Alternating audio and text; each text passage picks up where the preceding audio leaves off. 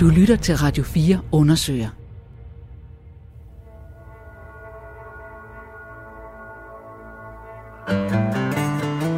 I en lille by i vandkanten af Danmark udspiller sig et mystisk fænomen. Nogle gange så kan de finde sådan en bjerg af sko nede ved åen. Specielt om sommeren, hvor det er varmt, og sandaler og klipklapper og et eller andet lige efterladt udenfor, så er det, så er det væk. Byen er plaget af mærkværdige hændelser, som tit sker i ly af natten. De har jo haft sådan nærmest en, øh, en bestemt rute, de har gået igennem haven herovre. Vi har, kan jo se, at de så er her, når vi er gået i seng, og kan også høre dem indimellem, når vi er gået i seng. Og de går lige forbi vores terrasse, lige forbi vinduerne. De er jo ikke bange. Bagmændene til balladen er ofte på færde. Vi har jo set dem dagligt. Vi ser dem i hvert fald flere gange om ugen. Det er om aftenen, når det sådan er ved at blive mørkt. Og mens nogen i byen er fascineret. Vi synes jo mest, det bare har været hyggeligt. Ja, jeg har set nogen holde fest herude, men det synes jeg også er sjovt. Jeg forstår slet, slettet dem, der er bange for dem. Slettet. Synes andre, det er ubehageligt og skræmmende. Det er så unaturligt, som noget det kan blive. De hører jo ikke til. Jeg synes også, de er lidt... lidt uhyggeligt. En del borgere i byen har i en årrække forsøgt at komme balladen, tyverierne og larmen til livs. Det er jo fuldstændig ude af kontrol, så vi er nødt til at gøre noget. For det handler ikke bare om en eller to ballademager, men om mange. Rigtig mange. Den lille by på vestkysten er overrendt af ræve. Der er mange.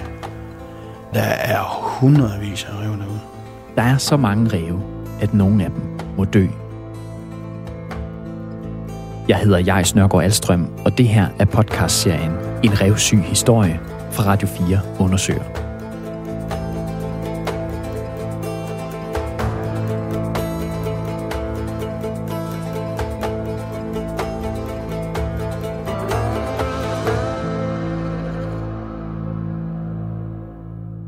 Det her, det er en historie om vi menneskers forhold til naturen.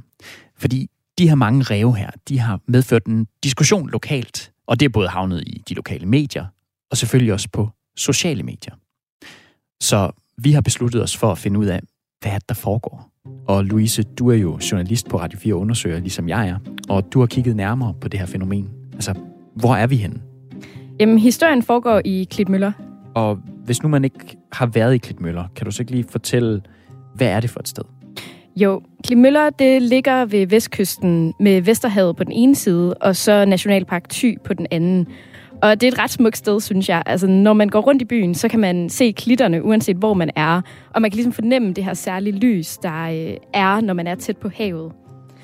Og så er det en forholdsvis lille by med omkring elleve hundrede indbyggere. Og øhm, der er kommet nogle nye typer til byen de seneste år, for stedet det er også kendt for sine gode surfmuligheder. Så derfor går det også under navnet Cold Hawaii. Så det er altså en god blanding af tilflyttere og så de originale mølboer. Og det er faktisk også en del af historien, men det kommer vi tilbage til. Ja, for kan vi ikke lige starte med at tage fat i den her diskussion på de sociale medier?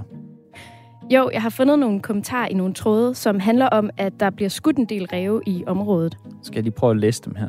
Der står for eksempel, I skulle skamme jer for at være så skydeliderlige. Så lad dog de stakkels ræve være i fred. De har altid været der, og de vil altid være der. Smukke dyr. Så du er en slags hitman. Men lad du så et par ræve være, så bliver vi glade i Klitmøller. Og så er der den her, de største skadedyr er ikke rævene, men menneskerne. De her beskeder, de er skrevet til en enkelt jæger, der står for regulering af rævene. Og jeg har besøgt ham og været rundt i byen for at finde ud af, hvorfor der er så stor forskel på, hvordan beboerne ser på rævene. Og for at se, om der virkelig er så mange af dem i området, altså for syn for savn. Og så har jeg også været med jægeren på rævejagt. Skal vi så ikke starte med ham? Jamen, så åbner vi jo min våbenskab. Jeg mødes med Martin Poulsen hjemme hos ham. Hvor jeg har mine våben ind, både til jagt og også til regulering. Martin er frivillig reguleringsjæger i Thisted Kommune. Det her, det er min reguleringsrift. Så når beboere i kommunen de føler sig så plaget af vilde dyr, at de ikke ser nogen anden udvej end at få dem skudt, så står Martin klar med sin riffel. At være reguleringsjæger for mig er gået hen og blevet en del af min identitet nu efterhånden. Nu i de mange år. Øhm, blandt andet fordi jeg kan se den glæde hos folk, som jeg har hjulpet af med en husmor, der rumserer på taget, eller øh, måger eller øh, råger ned i rundt i byen. Angående ræven i Klitmøller har jeg også fået ros de steder, hvor jeg har fanget dem. Jeg har også fået ris de steder, hvor de ikke vil have det. Så hele det der øh, med at hjælpe borgerne, det har sat sig i min identitet. Altså, den ris, han siger, han har fået, er det beskeder ligesom dem på de sociale medier, som vi læste op lige før? Ja, præcis. Han møder en del modstand på sociale medier, fordi han går og fanger og skyder ræve i Klitmøller. De skælder voldsomt ud. Øh, stalker mig på min Facebook og skriver beskeder til mig. Lad da de ræve være, de er da så søde, og de har ikke gjort noget, og du er en ond, ond mand, og kold og moderisk, og alle de der ting. Til, til at begynde med var det temmelig overvældende, fordi jeg tænkte, hold op. Jeg kan ikke lide at være... Ikke at jeg nødvendigvis skal være gode venner med alle, men jeg kan ikke lide, at folk de skælder ud på mig heller.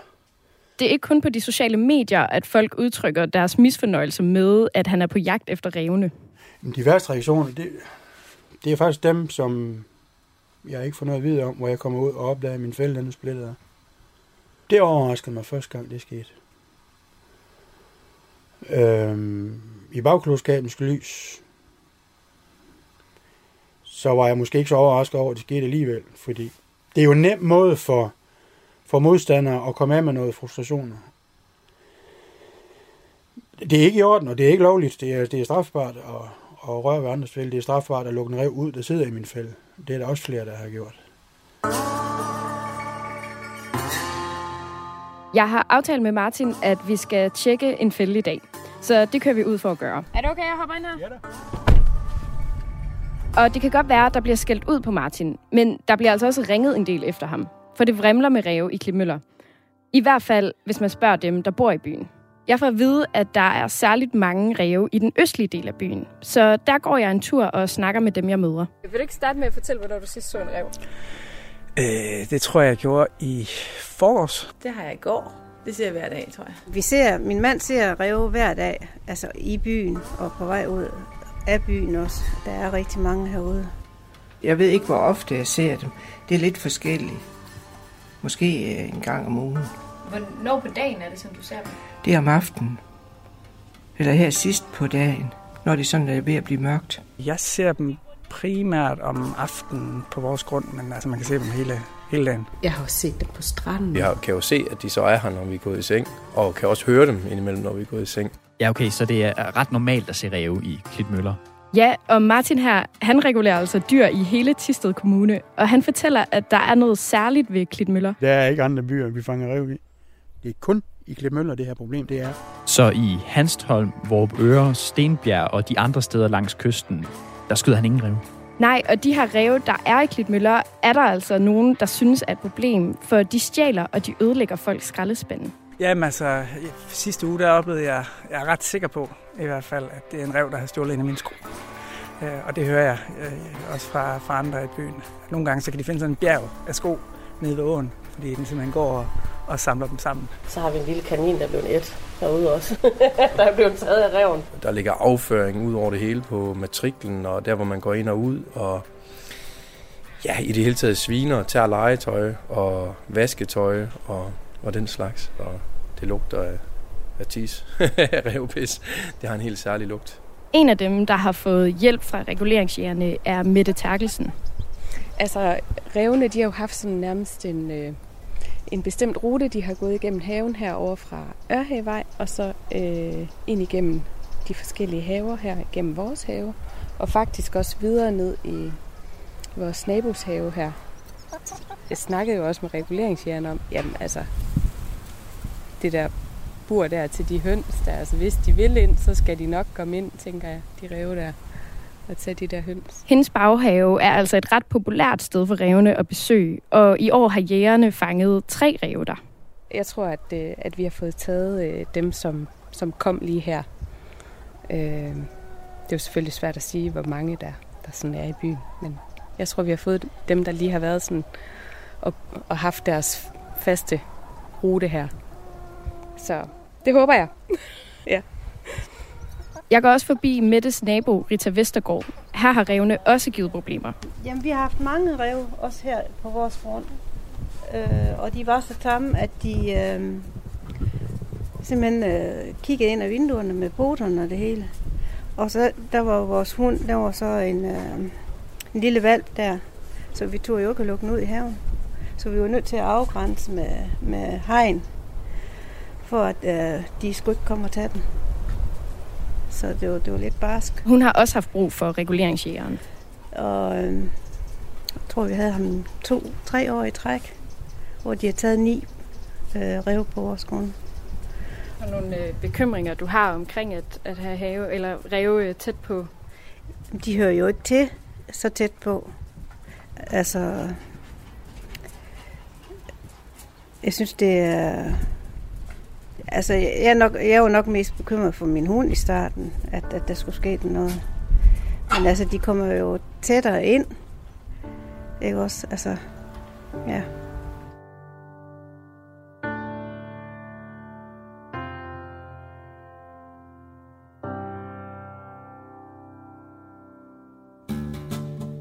Okay, jeg, jeg har fået en video fra en af beboerne i Klitmøller, der hedder Leila. Øhm, og den viser, hvordan ræven går på rov i hendes have. Prøv lige at se med her. Ja, den sidder nede på jorden under et træ. Hopper den op igen? Ja. Nej, nej, hopper den op. Den kravler op i, i træet og spiser blommer. Ja. Så nu skal du da passe på. Det vidste jeg ikke, den kunne. Nej, jeg, altså jeg vidste heller ikke, en, en ræv sådan kunne kravle i træer. Jeg troede, det var en en. Det, det må jeg lige. Jeg troede det. Ja. Ja. Og det er, jo, det er jo inde i hendes have, kan jeg se. Ja, nu er hun ved at falde ned. Ja, ja Mikkel. Og hun står ret tæt på at filme. Den er ikke, den er ikke bange på hende. Nej, nej, hun er, hun er meget tæt på. Altså nogle meter eller sådan noget. Altså, den er jo ikke bange, den her ræv. Jo, men... Nej, nej. Ja, kom så, Mikkel. Ja, kom så ned igen. Ja, kom så ned igen.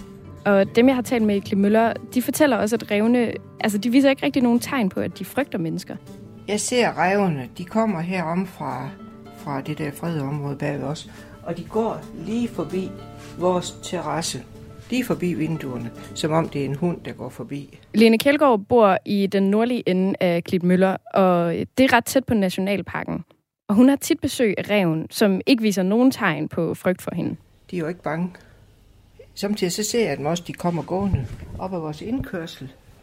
Og så kan den stå bare og kigge på mig herude. Og gå lige så stille langs med hegnet derhen. Jeg møder også Peter Emil Højlund, der bor i sådan et øh, nybygget parcelhus. Og hos ham, der har rævene altså både stjålet vasketøj og legetøj. Og det er også her, de har skidt og tisset over det hele. Og for Peter Emil, der er følelsen af at få ubudne gæster både dag og nat, den er blevet for meget. Det er til gene, når at man på den måde ligesom skal... dele sin matrikel øh, med så mange vilde dyr. Det handler simpelthen om, at der er grænser for, ligesom, hvad man synes er rimeligt i forhold til, hvad de ligesom efterlader og raserer og så videre inde på ens egen matrikel. Der er også regler for, hvordan gør man med naboens kat, og hvordan gør man med naboens hund, og det har man ligesom nogle regler for. Men det er ligesom lige her med ræve, når der ikke er ligesom nogen, der ejer dem, så, så det er lidt svært at få den aftale i stand. Og så kan det jo på den måde godt være sådan lidt grænseløst i forhold til, at At, at man ligesom får så mange gæster, man ikke selv har inviteret ind. Så dem, du taler med, de ser jævnligt ræve i området, og de synes, de er altså skide irriterende. Ja, og så synes de og Martin Poulsen, altså reguleringsjægeren, at det er unaturligt, at rævene bare vader ind i folks haver ved højlys dag og er fuldstændig ligeglade med andre dyr og mennesker. Og så er det så Martins opgave at fange dem. Ja. Så vi tager ud for at tjekke en rævefælde i det område af byen, hvor han tit har fanget ræve. Skal vi øh, bevæge os øh, indad? Vi bevæger os indad. Jeg skal lige have fundet... Øh... Mikael, du mener godt, jeg kan gå derinde? Ja, ja, ja. Jeg har lige været igennem. Og det er faktisk sådan, at han har så travlt med at regulere, altså skyde dyr, der generer mennesker, at han er gået i gang med at oplære en ekstra jæger til at tage sig af rævene. Jamen lad os prøve at gå ind. Han hedder Mikael Bruusgaard, og han var også med ude at tjekke fælden. Han har overtaget det faktisk... hundrede procent herude. Så, så min opgave i dag, det er sådan set et eller andet sted at kontrollere, at han har gjort det rigtigt, og det, og det ved jeg, han har. Nå. Nå. Øh, der er mange, der tror, at den her fælde, den slår ræven ihjel, når de går i. Det gør den ikke. Den, den fanger ræven levende, og ræven lider ikke nogen overlast, andet end at den er spærret ind i et stykke tid, til vi kommer herud. Og så har jeg jo så min rifle med. så kan jeg stikke løbet helt ind til hovedet af den, og så give den et enkelt skud, og det giver ikke andet lige et, ja, et lille smæld, klok, sådan over det.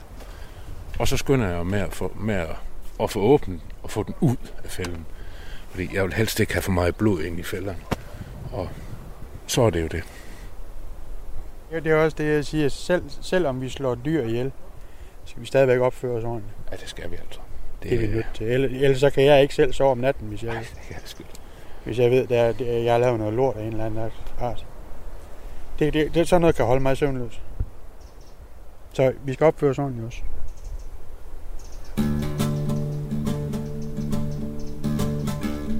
Så altså, når de har en ræv i fælden, så, så skyder de den.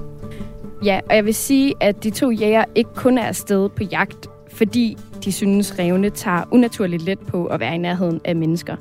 Martin, Mikael og flere beboere i byen, de er også bekymrede for de parasitter og sygdomme, som rævene kan slæbe med sig. For eksempel dværgbændelormen. Ad? Altså, hvad, hvad er det? Det er en mikroskopisk orm på en til tre millimeter, der lever og formerer sig i tarmen på ræven.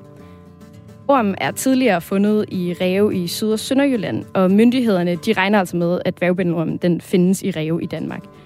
Og Martin han tror sagtens, at den kan have spredt sig til rævene i Klitmøller. Det skulle være mærkeligt, hvis ikke den var her. Det synes jeg. Kan mennesker blive smittet med den her orm? Ja, det kan de godt, altså ved at være i kontakt med afføring fra ræven. Det er sjældent, mennesker bliver smittet med dværgbændelorm, men bliver man smittet, så er det først efter flere år, at sygdommen viser sig, som syster i lever og milt. Og hvis man så ikke bliver behandlet, så kan man faktisk godt dø af sygdommen. Vi havde en, vi var ude ved, som hendes toårige, treårige datter sad og legede i sandkassen. Og så kigger moren lige pludselig ud, så sidder hun og tykker i en rævelort. Det er ikke skidt smart. Øhm, og vil man sidde og spille lotto med naboens datter, det synes jeg ikke rigtigt, man kan tillade sig. Men altså, har vi set den her sygdom i Danmark overhovedet? Altså i mennesker? Der er en dansker, der tidligere er konstateret smittet med dværgbændelormen, men man mener, at han er blevet smittet i udlandet.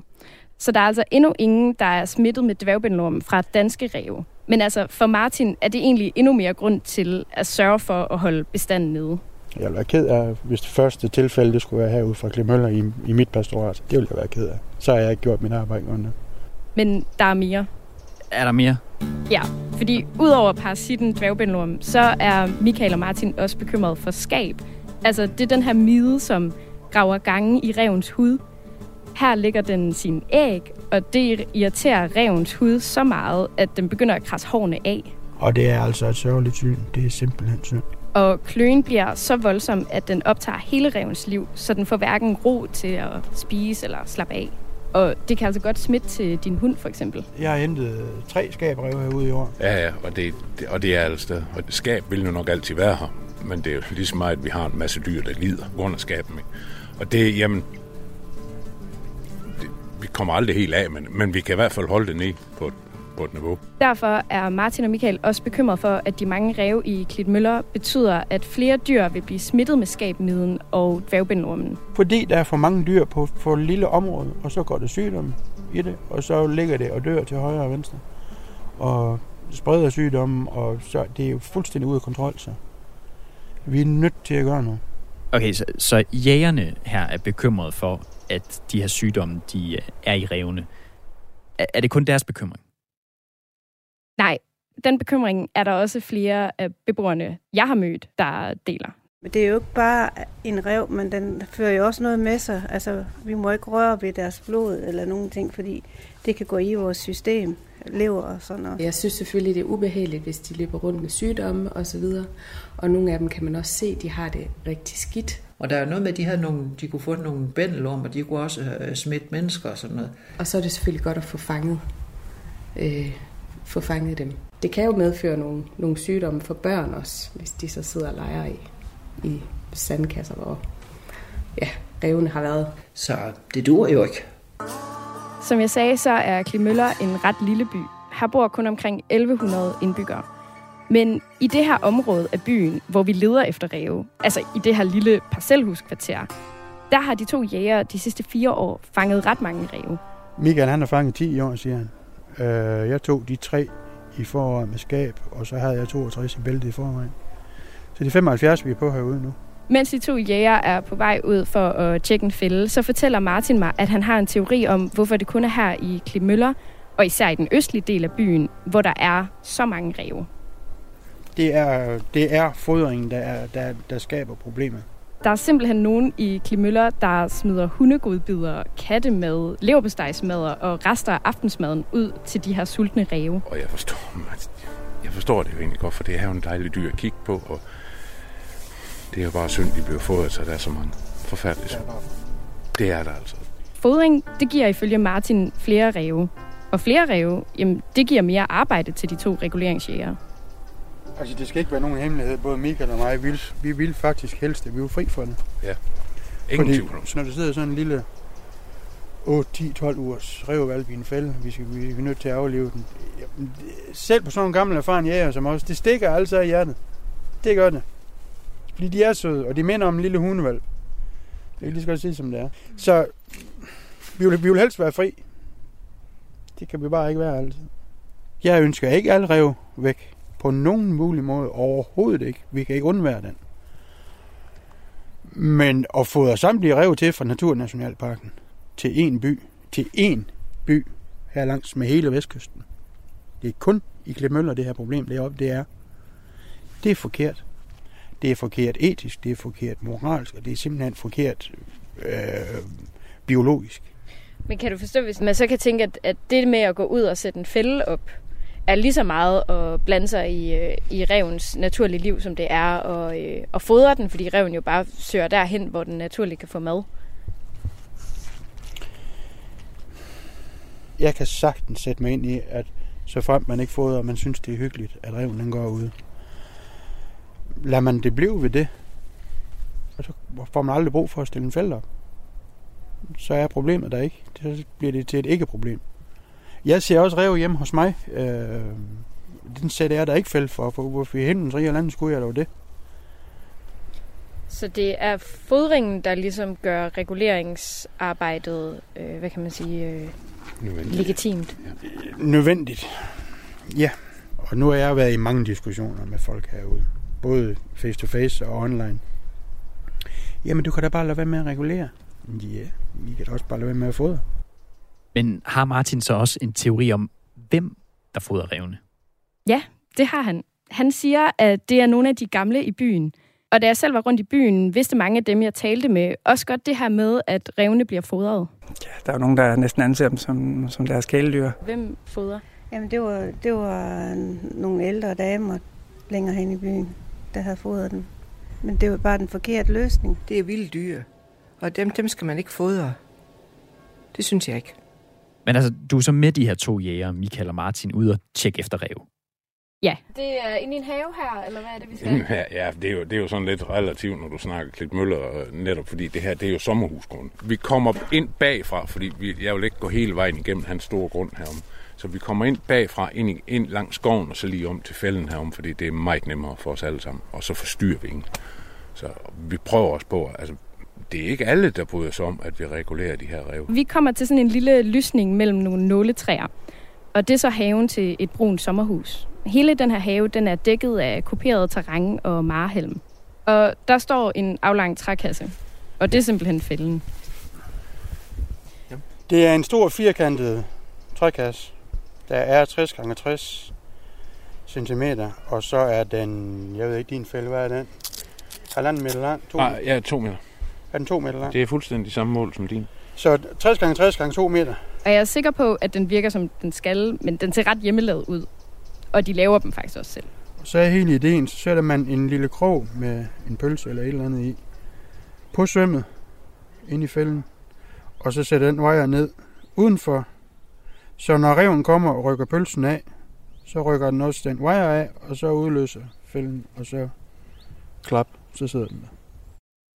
Fanger I noget? Nej, der er ikke nogen ræv i fælden. Altså, der er en mus, der har gnævet af lokkemaden, så den skifter ja. de ud med en ny. Jamen, øh, så har vi taget øh, stoltrådet af pølsen her og viklet den om en, en frisk øh, frankfurter nede fra købmanden hernede, øh, går nok på omkring sidste salgsdato. Så, Så har vi vejeren her, vi stikker ned igennem hullet. Og så har vi frankfurteren på vejeren. Up. Ned på sømmet dernede. Altså det mest dramatiske, der sker, det er, at Mikael ikke rigtig kan få den her madding til at sidde fast. Jo, det er lige godt utroligt. Hvis den falder af igen, så skylder du den bare. Du må altså ikke godt lade være med at sætte den på. Nu jeg lige hjælper ham lidt i stedet for, så kan jeg se, om jeg kan forvinde den. Sådan. Nå, du har den. Ja, ja, ja. Så, det, det, så vil jeg lige holde vejen. Det virker en gang imellem. Det virker en gang imellem, ja. Louise, nu har vi jo hørt en del beboere og de to jægere sige, at der er så mange ræve i byen. Så hånden på hjertet. Var du lidt skuffet over ikke at se en ræv? Altså, jeg ser jo faktisk en ræv. Nå? Fordi hen mod aftentid, der beslutter jeg mig for at gå en tur rundt i byen. Og øh, så kommer jeg til en indkørsel, og helt op for enden af den indkørsel, op ved carporten, der ligger der en ræv. Og den er helt ligeglad med, at jeg står der. Der er sgu en ræv. Okay, klokken er lidt i otte. Øh, I sådan den ende af Klitmøller, der er ud mod vandet. Den ligger sådan som sådan en hund, altså der bare kigger. Den er ret flot i pelsen, vil jeg sige. Ja, det er simpelthen dagens første ræv. Åh, oh, nu flytter den sig. Så, nu er den smuttet videre ind i næste have. Og jeg har også fået et tip, da jeg talte med dem, der godt vidste, hvem der fodrer. De har tippet mig om, hvor jeg skal prøve at banke på henne. Og de har sagt, at jeg skal banke på hos Christian og Birte. Og de bor faktisk i huset lige ved siden af der, hvor jeg ser ræven.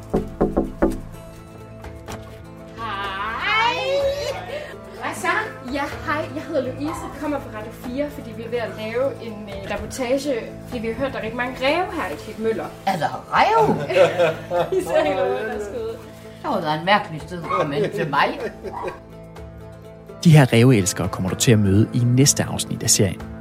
Den er tilrettelagt af Louise Østerlund og af mig. Jeg hedder Jais Nørgaard Alstrøm, og med hjælp fra Christoffer Engholm. Irene Nørgaard er redaktør.